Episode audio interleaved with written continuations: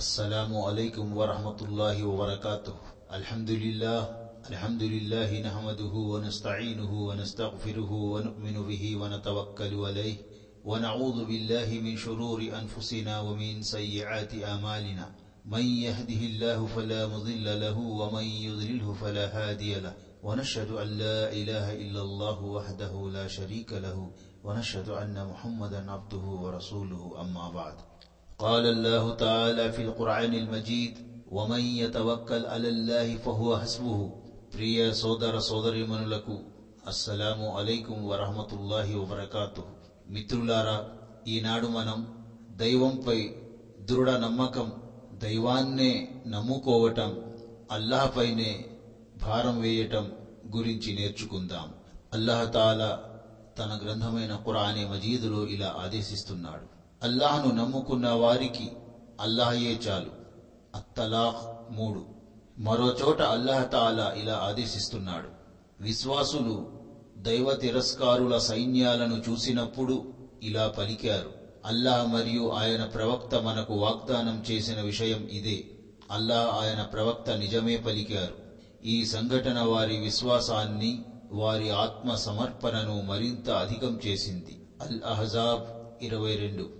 అంటే పరిస్థితుల సంక్లిష్ట స్వరూపాన్ని శత్రు సైనికుల భారీ సమూహాన్ని చూడగానే కపటుల గుట్టు రట్టయింది.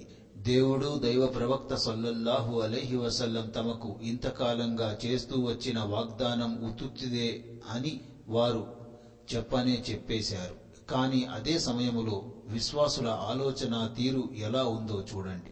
కఠినముగా పరీక్షించబడిన తరువాత మీకు విజయం వరిస్తుంది అని దేవుడు దైవ ప్రవక్త సొల్లల్లాహు అలైహి వసల్లం చేసిన వాగ్దానం ముమ్మాటికి నిజమే అని వారన్నారు. మరో చోట అల్లాహతాలా ఇలా ఆదేశిస్తున్నాడు. ప్రజలు వారితో అంటే విశ్వాసులతో మీకు వ్యతిరేకముగా పెద్ద సైన్యాలు మోహరించి ఉన్నాయి. వాటికి భయపడండి అని అన్నప్పుడు దానిని విని వారి విశ్వాసం ద్విగుణీకృతమైంది. అంటే రెట్టింపు అయింది. వారు ఇలా సమాధానం చెప్పారు. మాకు అల్లాహ చాలు. ఆయనే శ్రేష్ఠుడైన కార్యసాధకుడు. చివరికి వారు అల్లాహ్ ప్రసాదించిన వరాలతో అనుగ్రహంతో తిరిగి వచ్చారు. వారికి ఏ విధమైన హాని కలగలేదు. ఇంకా వారికి అల్లాహ్ అభీష్టం ప్రకారం నడిచే మహాభాగ్యం కూడా లభించింది. అల్లాహ్ అపరిమితముగా అనుగ్రహించేవాడు. ఆలి ఇమ్రాన్ నూట డెబ్బై మూడు. అంటే హమ్రావుల్ అసద్ సందర్భంగా కొంతమంది ఇది బద్రే సుగరాలో జరిగిన సంఘటన అని చెబుతారు.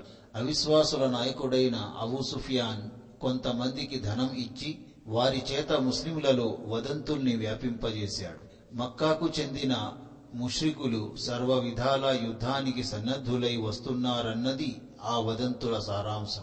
దీనివల్ల ముస్లిముల శిబిరాలలో కలవరం పుట్టాలని వారు ధైర్య సాహసాలను వీడి పరస్పరం విభేదించుకోవాలని అవిశ్వాసులు ఆశించారు. మరికొన్ని ఉల్లేఖనాల ప్రకారం శైతాన్ తన మూకల చేత ఈ పుకార్లు పుట్టించాడు. అయితే ముస్లిములు ఈ రకమైన వదంతులకు ఏమాత్రం తొనకలేదు. సరికదా? ద్విగుణీకృత విశ్వాసంతో సమధికోత్సాహంతో ప్రతికూల పవనాలకు ఎదురీదడానికి నిశ్చయించుకున్నారు. ముస్లింలలోని ఆ భావాన్నే ఇక్కడ విశ్వాసములో పెరుగుదలగా సూచించడం జరిగింది. ఎందుకంటే విశ్వాసం ఎంత గట్టిగా ఉంటే సంకల్పం కూడా అంతే దృఢముగా ఉంటుంది. మనిషిలో పోరాట భావం స్ఫూర్తి కూడా అప్పుడే పుట్టుకు వస్తాయి. ఈ వాక్యం ద్వారా తేట తెల్లమయ్యే ఇంకొక విషయం ఏమంటే ఈమాన్ విశ్వాసం అనేది పెరగకుండా తరగకుండా ఖనిజంలా పడి ఉండే వస్తువు కాదు. అందులో హెచ్చు తగ్గులు అవుతూ ఉంటాయి. హదీసువేత్తల అభిప్రాయం కూడా ఇదే. కష్టకాలంలో విశ్వాసులు అనబడేవారు తమ ప్రయత్నాలు తాము చేస్తూనే సర్వలోక ప్రభు కార్యసాధకుడు అయిన అల్లహపై పూర్తి నమ్మకం కలిగి ఉంటారు. అందుకే హస్బునల్లాహు అనేమల్ వకీల్ మాకు అల్లాహ్ చాలు ఆయన అత్యుత్తమ కార్యసాధకుడు అనే వచనాన్ని అత్యధికముగా పఠిస్తూ ఉండటం మహత్పూర్వక విషయమని హదీసులు చెబుతున్నాయి. సహీ బుఖారీ తదితర గ్రంథాలలోని ఉల్లేఖనం ప్రకారం దైవ ప్రవక్త ఇబ్రాహీం అలీహిస్సలాం ను అగ్నిలో పడవేసినప్పుడు ఆయన నోట ఈ వచనమే వెలువడింది. ఫతుల్ కదీర్ మరో చోట అల్లహతాలా ఇలా ఆదేశిస్తున్నాడు. ప్రవక్త సజీవుడు ఎన్నడూ మరణించనివాడు అయిన దేవునిపై నమ్మకం ఉంచు. అల్ ఫుర్ఖాన్ యాభై ఎనిమిది. మరో చోట అల్లాహతాలా ఇలా ఆదేశిస్తున్నాడు. మీరు విశ్వాసులే అయితే అల్లాహపైనే నమ్మకం కలిగి ఉండండి. అల్ మాయిదా ఇరవై మూడు. అదేవిధంగా మన ప్రభు అయిన అల్లాహతాలా మరో చోట ఇలా ఆదేశిస్తున్నాడు. విశ్వాసులు అల్లాహనే నమ్ముకోవాలి. ఇబ్రాహీం పదకొండు. అంటే ఇక్కడ విశ్వాసులైన వారు అనే పదానికి భావములో మొట్టమొదటి వరుసలో దైవ ప్రవక్తలు వస్తారు. ప్రవక్తలు నిత్యం దైవాన్నే నమ్ముకుంటారు. దైవంపైనే భారం మోపుతారు. అందుచేతనే అడుగడుగున ఆయన మాకు మార్గదర్శకత్వం వహిస్తున్నప్పుడు మేము ఆయన్ను గాక మరెవరిని నమ్ముకోవాలి అని ప్రవక్తలు స్పందించారు. మరో చోట అల్లహతాలా ఇలా ఆదేశిస్తున్నాడు. ఓ ప్రవక్త ఒక నిర్ణయాన్ని తీసుకుని దాన్ని అమలుపరచటానికి సంకల్పించినప్పుడు అల్లహపై భారం వెయ్యి ఆలి ఇమ్రాన్ నూట యాభై తొమ్మిది. అంటే సలహా తీసుకున్న తరువాత నీవు ఏది సముచితమనుకుంటే దాన్ని చెయ్యి. కాని అల్లాహపై ఆధారపడి మరీ చెయ్యి. దీని ద్వారా బోధపడేదేమిటంటే సలహా మండలిని సంప్రదించిన మీదట కూడా అంతిమ నిర్ణయం రాజ్యాధికారిదే అవుతుంది. సలహా మండలి చెప్పిన ప్రతి దానిని పరిపాలకుడు పాటించనవసరం లేదు. గమనార్హమైన మరో విషయం ఏమిటంటే సలహాదారులు ఎన్ని మంచి సలహాలు ఇచ్చేవారైనప్పటికీ పరిపాలకుడు అల్లాహపై ఆధారపడక తప్పదు. అదే విధముగా అల్లాహతాలా మరోచోట ఇలా ఆదేశిస్తున్నాడు. నిజమైన విశ్వాసుల హృదయాలు అల్లాహ్ ప్రస్తావన విన్నంతనే భయంతో కంపిస్తాయి. వారి సమక్షములో అల్లాహ్ వాక్యాలు పారాయణం చేయబడినప్పుడు వారి విశ్వాసం పెరుగుతుంది. వారు తమ ప్రభు పట్ల నమ్మకం కలిగి ఉంటారు. అల్ అన్ఫాల్ రెండు. ఈ వాక్యంలో విశ్వాసుల నాలుగు ముఖ్య లక్షణాలు పేర్కొనబడ్డాయి. వారు కేవలం అల్లాహ్కు మాత్రమే విధేయులై ఉండరు. అల్లాహ్కు ఆయన ప్రవక్తకు కూడా విధేయత చూపుతారు. మరో విధంగా చెప్పాలంటే వారు కేవలం ఖురాన్ను అనుసరించరు. ఖురాన్తో పాటు హదీసులను కూడా అనుసరిస్తారు. అల్లాహ్ ప్రస్తావన వచ్చినప్పుడు ఒక్కసారిగా ఆయన ప్రతాపం ఔన్నత్యం వారి మనసుల్లో మెదులుతుంది. దాంతో వారి హృదయాలు భీతితో కంపిస్తాయి. దివ్య ఖురాన్ పారాయణం వల్ల వారి విశ్వాసం మరింత పెరుగుతుంది. దీన్ని బట్టి బోధపడేదేమిటంటే విశ్వాసంలో తరుగుదల పెరుగుదల అనేవి జరుగుతుంటాయి. హదీసువేత్తల దృక్పథం కూడా ఇదే. వారు తమ ప్రభువునే నమ్ముకుంటారు. దీన్నే తవక్కుల్ అంటారు. బాహ్యంలో చేయవలసిన కట్టుదిట్టమైన ఏర్పాట్లన్నీ చేసి తరువాత ఆ వ్యవహారాన్ని దైవానికి అప్పగించటమే తవక్కుల్ అంటే మనిషి తన విచక్షణ జ్ఞానాన్ని ఉపయోగించి ప్రయత్నంలో ఏ లోటు రానివ్వకుండా జాగ్రత్త పడటంతో పాటు తన స్వయం కృషిపై మాత్రమే ధీమాను వ్యక్తం చేయకుండా అల్లాహ్ తలిస్తే ఆ లక్ష్యం సిద్ధిస్తుంది అని దృఢ నమ్మకం కలిగి ఉండటం అన్నమాట ఎందుకంటే అల్లాహ్ తలుచుకోనంత వరకు మనిషి లక్ష్యం ఏదీ సిద్ధించదు. అతను తన ప్రయత్నంలో ఎంత పకడ్బందీగా వ్యవహరించినా సరే అందుకే నిజమైన విశ్వాసులకు తమ కార్యదక్షతపై కృషిపై ఎంత ధీమా ఉన్నప్పటికీ అనుక్షణం వారు దైవ సహాయాన్ని దైవ సమ్మతిని కోరుకుంటూ ఉంటారు. దేవుని అండదండలు లేకుండా ఏదీ సాధించలేమని దృఢ నమ్మకం కలిగి ఉంటారు. ఈ విషయంలో వారు ఎన్నడూ అలసత్వానికి పరధ్యానానికి అప్రమత్తతకు లోనుకారు. బద్ర్ యుద్ధ పూర్వాపరాలు. బద్ర్ యుద్ధం నేపథ్యంలోనే ఈ వాక్యాలు అవతరించాయి. చరిత్రగతిని మార్చిన ఈ చారిత్రక యుద్ధం హిజరీ రెండవ సంవత్సరంలో జరిగింది. విశ్వాసులకు అవిశ్వాసులకు మధ్య జరిగిన తొలి సంగ్రామం ఇది. అదీగాక ఈ యుద్ధం ఎలాంటి సన్నాహాలు పథకాలు లేకుండా అకస్మాత్తుగా జరిగింది. ఆయుధాలు సాధన సంపత్తులు బొత్తిగా లేకపోవటం వల్ల కొంతమంది ముస్లిములు ఈ యుద్ధం కోసం మానసికముగా సిద్ధమై లేరు. అప్పటికింకా ముస్లిం కాని అవిశ్వాసుల నాయకుడు అబూ సుఫియాన్ సారథ్యంలో ఒక వర్తక బిడారు సిరియా నుంచి మక్కా వైపుకు సాగిపోతోంది. మరోవైపు మదీనాలోని ముహాజిర్ ముస్లింల ఆర్థిక పరిస్థితి దయనీయంగా ఉంది.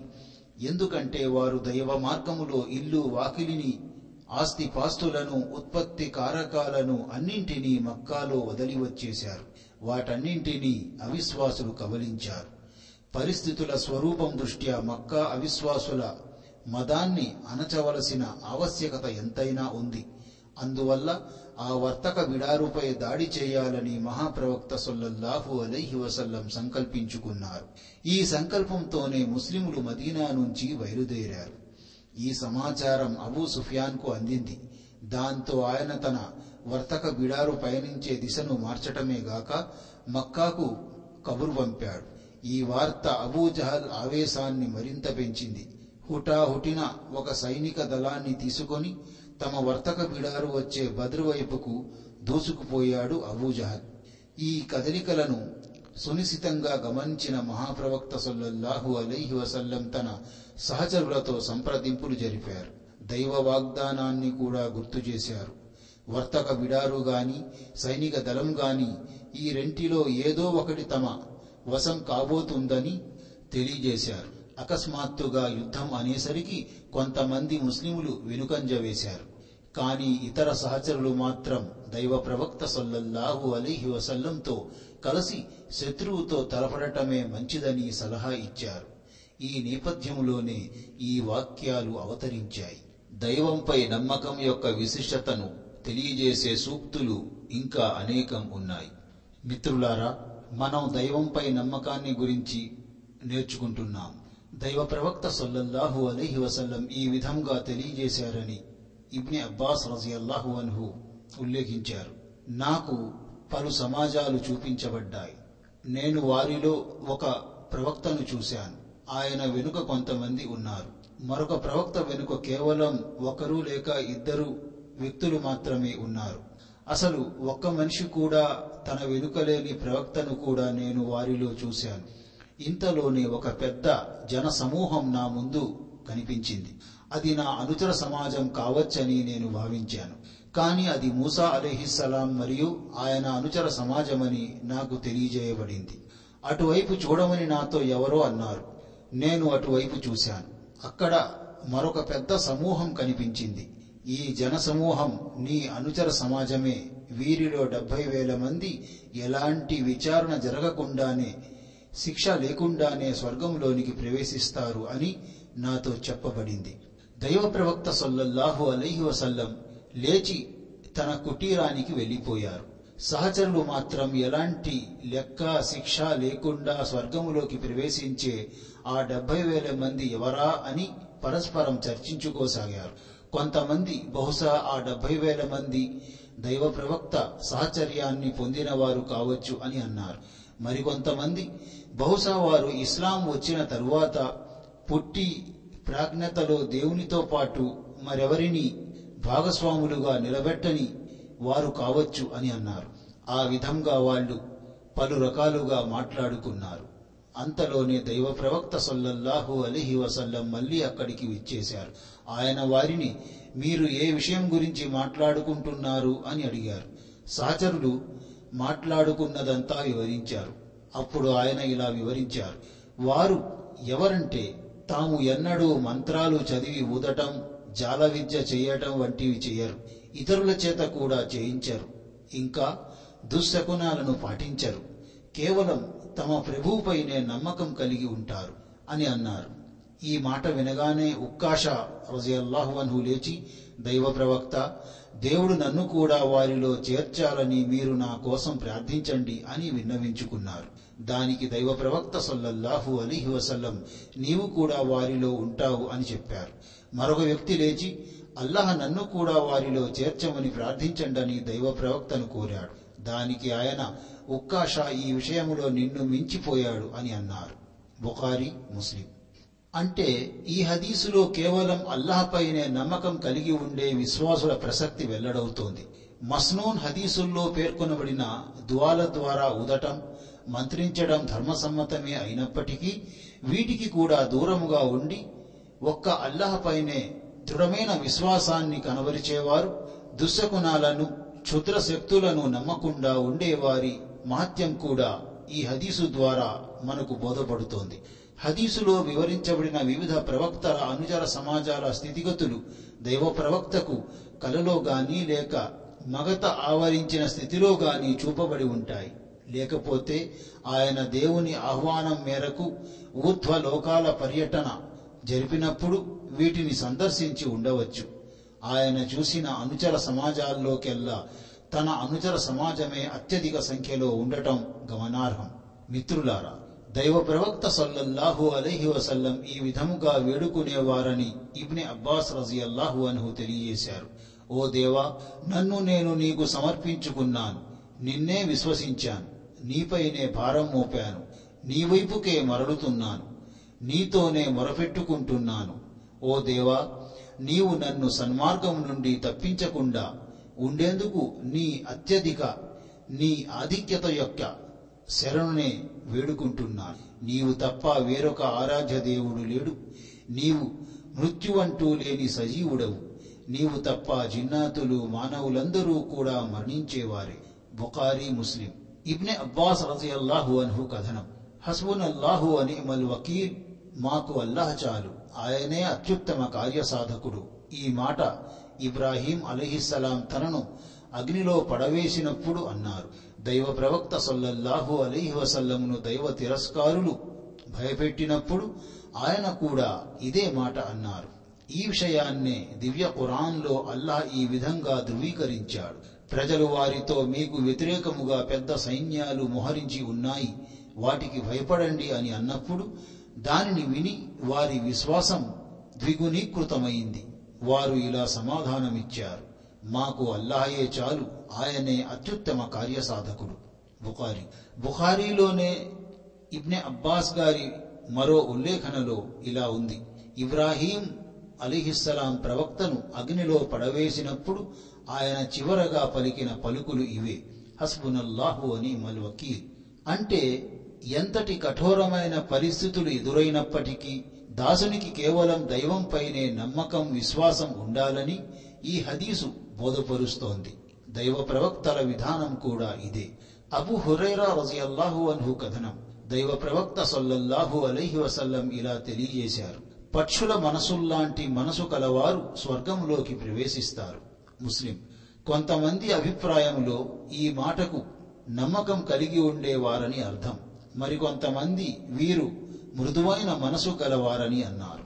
అంటే ఈ హదీసు ద్వారా దైవంపై నమ్మకం మనసులోని మృదుత్వం మార్దవాల గొప్పతనం తెలుస్తోంది. పైగా ఈ రెండు విషయాలు మనిషికి స్వర్గ ప్రవేశానికి అర్హతను సంపాదించి పెడతాయని కూడా చెప్పబడింది. ఒక విశ్వాసి మనసులో ఉపాధి ఆహారాల గురించి ఎక్కువ చింతన ఉండకూడదు. విశ్వాసుల మనసులు పక్షుల మనసుల్లాగా ఎల్లప్పుడూ దేవునిపై నమ్మకంతో నిండి ఉండాలి. పక్షులు ఎన్నడూ తమ కోసం ఆహారాన్ని నిల్వ చేసి ఉంచుకోవు. ప్రతిరోజు ఉదయం ఆహారాన్ని వెతుక్కుంటూ వెళ్ళి సాయంత్రానికి పొట్ట నింపుకుని గూటికి చేరుకుంటాయి. మరో హదీసులో ఈ విషయమే ఇంకా విపులంగా చెప్పబడింది. పక్షులు ఉదయం పూట తమ గూళ్ళ నుండి బయలుదేరినప్పుడు ఖాళీ కడుపులతో వెళతాయి. కానీ సాయంత్రానికి కడుపు నింపుకొని తిరిగి వస్తాయి. మిత్రులారా జాబిర్ రజియల్లాహు అన్హు కథనం. ఒకసారి ఆయన దైవ ప్రవక్త సొల్లల్లాహు అలైహి వసల్లం వెంట నజ్ద్ ప్రాంతం వైపు దైవ మార్గములో యుద్ధం చేయడానికి వెళ్ళారు దైవ ప్రవక్త సల్లల్లాహు అలైహి వసల్లం యుద్ధం నుండి తిరిగి వస్తుండగా ఈయన కూడా వెంట వస్తున్నారు. మార్గంలో ముళ్ళ చెట్లతో దట్టముగా ఉన్న ఒక లోయగుండా మధ్యాహ్నం పూట వెళుతున్నప్పుడు ప్రవక్త సహచరులకు నిద్ర ముంచుకొచ్చినట్లు అనిపించింది. అందుచేత దైవ ప్రవక్త సొల్లహు అలీహి వసల్లం విశ్రాంతి తీసుకునేందుకు ఆ ప్రాంతంలో దిగారు. ఆయనతో పాటు సహచరులు కూడా ఆగారు. వాళ్ళంతా చెట్ల నీడలు వెతుక్కుంటూ వేరువేరు చోట్లకు వెళ్ళిపోయారు దైవ ప్రవక్త సొల్లహు అలీహి వసల్లం ఒక తుమ్మ చెట్టు క్రింద దిగి తన ఖడ్గాన్ని ఆ చెట్టుకు వేలాడదీశారు. తరువాత మేమందరం కాసేపు నిద్రపోయాము. అకస్మాత్తుగా దైవ ప్రవక్త మమ్మల్ని కేక వేస్తున్నట్లు వినిపించింది. మేము అక్కడికి వెళ్ళి చూస్తే ఒక పల్లెటూరి వ్యక్తి దైవ ప్రవక్త సొల్లహు అలీహి వసల్లం దగ్గర కనిపించాడు. అప్పుడు ఆయన మమ్మల్ని ఉద్దేశించి ఈ వ్యక్తి నేను పడుకొని ఉండగా నాపై కత్తి దూశాడు. నేను కళ్ళు తెరచి చూస్తే అతని చేతిలో వర నుండి దూసిన ఖడ్గం కనిపించింది. అతనలా ఖడ్గం పట్టుకొని ఈరోజు నా నుండి నిన్నెవరు కాపాడుతారు? అని అడిగాడు. దానికి నేను ఎంతో ప్రశాంతముగా దేవుడు అని సమాధానమిచ్చాను. దైవ ప్రవక్త దేవుడు కాపాడతాడని మూడుసార్లు అన్నారు. అయినా సరే ఆయన ఆ పల్లెవాసికి ఎలాంటి శిక్ష విధించకుండా కూర్చున్నారు. బుఖారీ ముస్లిం. మరో ఉల్లేఖనలో ఇలా ఉంది. మేము జాతుర్కా యుద్ధంలో దైవ ప్రవక్త సొల్లహు అలహి వసల్లం వెంట ఉన్నాం. ప్రయాణంలో దట్టముగా నీడ పరచిన ఓ చెట్టు దగ్గరికి చేరుకోగానే మేము ఆ చెట్టును దైవ ప్రవక్త సొల్లల్లాహు అలహి వసల్లం విశ్రాంతి కోసం వదిలిపెట్టాం. ఆయన ఆ చెట్టు క్రింద పడుకుని ఉండగా బహుదైవారాధకుడొకడు అక్కడికి వచ్చాడు. చెట్టుకు వేలాడదీసి ఉన్న దైవ ప్రవక్త ఖడ్గాన్ని ఆయన పైకి దూసి ఇప్పుడు నీవు నాకు భయపడుతున్నావా అని అడిగాడు. దానికి ఆయన లేదు అన్నారు. తిరిగి ఆ వ్యక్తి నా బారి నుండి నిన్నెవరు కాపాడుతారు అని అడిగాడు. అందుకు ఆయన అల్లాహ్ అని సమాధానమిచ్చారు. సహీ అబూబకర్ ఇస్మాయిలీలో ఇంకా ఇలా ఉంది. ఆ వ్యక్తి నా నుంచి నిన్ను కాపాడేదెవరు అని ప్రశ్నించాడు. దానికి జవాబుగా ఆయన అల్లాహ్ అన్నారు. ఈ జవాబు వినగానే అతని చేతిలోని ఖడ్గం క్రింద పడిపోయింది. అప్పుడు దైవ ప్రవక్త ఆ కత్తిని తన చేతిలోకి తీసుకొని ఇప్పుడు నా నుండి నిన్నెవరు కాపాడుతారో చెప్పు అని ఎదురు ప్రశ్నించారు. దానికి అతడు మీరు మంచి కోసమే కత్తి పట్టుకుంటారు అని విన్నవించుకున్నాడు. అప్పుడు దైవ ప్రవక్త సొల్లల్లాహు అలైహి వసల్లం అల్లాహ్ తప్ప మరో ఆరాధ్యుడు లేడని నేను ఆయన ప్రవక్తనని నీవు సాక్ష్యం పలగటానికి సిద్ధంగా ఉన్నావా? అని అడిగారు. దానికి అతడు లేను అయితే నేను మీతో యుద్ధం చెయ్యనని మీతో యుద్ధం చేసేవారికి కూడా సహాయపడనని మాత్రం నేను మాటిస్తున్నాను అన్నాడు. అప్పుడు దైవ ప్రవక్త సొల్లహు అలీహి వసల్లం అతడి దారిన అతన్ని పోనిచ్చారు. ఆ వ్యక్తి తన మిత్రుల వద్దకు వెళ్ళి నేను ప్రజలందరిలోకి ఉత్తముడైన వాని దగ్గర నుండి వస్తున్నాను అని చెప్పుకున్నాడు. అంటే ఈ హదీసు ద్వారా దైవ ప్రవక్త సల్లల్లాహు అలీహసల్లం గారి మన్నింపుల వైఖరి శత్రువులతో కూడా ఆయన సద్వర్తన దేవునిపై ఆయనకున్న అచంచల విశ్వాసాలు వెల్లడవుతున్నాయి. యథార్థం ఏమిటంటే అల్లాపై నమ్మకం కలిగి ఉన్న వారికి ఆయన సహాయం తప్పకుండా అందుతుంది. ఈ హదీసులో దైవ ప్రవక్తను హతమార్చడానికి విఫలయత్నం చేసిన ఆ పల్లెటూరి వ్యక్తి తరువాత ఇస్లాం స్వీకరించాడు. జాతుర్ రికా యుద్ధం హిజరీ శకం ఆరవ సంవత్సరంలో మండు వేసవి కాలంలో జరిగింది. సూర్యుడు నిప్పులు చెరుగుతున్న ఎండల్లో కాళ్ళకు తొడుక్కోవటానికి చెప్పులు కూడా లేని కారణంగా ప్రవక్త సహచరులు కాళ్ళకు గుడ్డ పేలికలు చింపిరి బట్టలు కట్టుకొని యుద్ధానికి బయలుదేరారు. అందుకే ఆ యుద్ధానికి జాతుర్రికా చింపిరి గుడ్డల యుద్ధం అని పేరు వచ్చింది. అయితే మరికొంతమంది ఆ యుద్ధానికి ఆ పేరు రావటానికి ఇతరత్ర కారణాలున్నాయని అన్నారు. మిత్రులారా దైవ ప్రవక్త సొల్లల్లాహు అలైహి వసల్లం ఉపదేశిస్తుండగా తాను విన్నానని ఉమర్ రజియల్లాహు అన్హు తెలియజేశారు. మీరు అల్లహపై ఏ విధముగా నమ్మకం ఉంచాలో ఆ విధముగా నమ్మకాన్ని కలిగి ఉంటే ఆయన పక్షులకు ఆహారాన్ని ప్రసాదించినట్లే మీకు కూడా ఉపాధిని ప్రసాదిస్తాడు. పక్షులు ఉదయం పూట ఆకలితో బయలుదేరి సాయంత్రానికి కడుపు నింపుకుని తిరిగి వస్తాయి. తిరిమిజి. ఉదయం పూట పక్షులు ఆకలితో బయలుదేరుతాయంటే అప్పుడు వాటి డొక్కలు లోపలికి పోయి ఉంటాయి. తిరిగి సాయంత్రానికి గూటికి మళ్ళీ మళ్ళినప్పుడు కడుపులు నిండి ఉంటాయి. తిరిమిజి. అంటే దైవంపై నమ్మకం కలిగి ఉండటం అంటే అర్థం వనరులు సాధన సంపత్తిపైనే పూర్తిగా ఆధారపడకుండా అల్లహ అభీష్టం ప్రకారమే ఈ పని జరుగుతుందన్న విశ్వాసాన్ని కలిగి ఉండటం.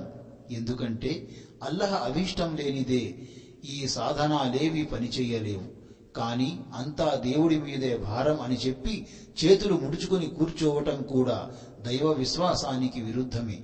ఎందుకంటే మనిషికి అతని కృషి ఫలితం లభిస్తుందని దేవుడు స్వయంగా ప్రకటించాడు. పక్షులు తమ గూళ్ళలో కూర్చుని ఉంటే వాటికి ఆహారం దొరకదు. ఆహారం కోసం అన్వేషణ జరిపినప్పుడే వాటికైనా అల్లాహ్ ప్రసాదించేది. అబూ ఇమారా బరా ఇబ్ని ఆజిబ్ రజియల్లాహు అన్హు కథనం. దైవ ప్రవక్త సొల్లహు అలీహి వసల్లం ఇలా ప్రబోధించారు. ఓయి నీవు పడకపై మేనువాల్చినప్పుడు ఈ దువా పఠించు.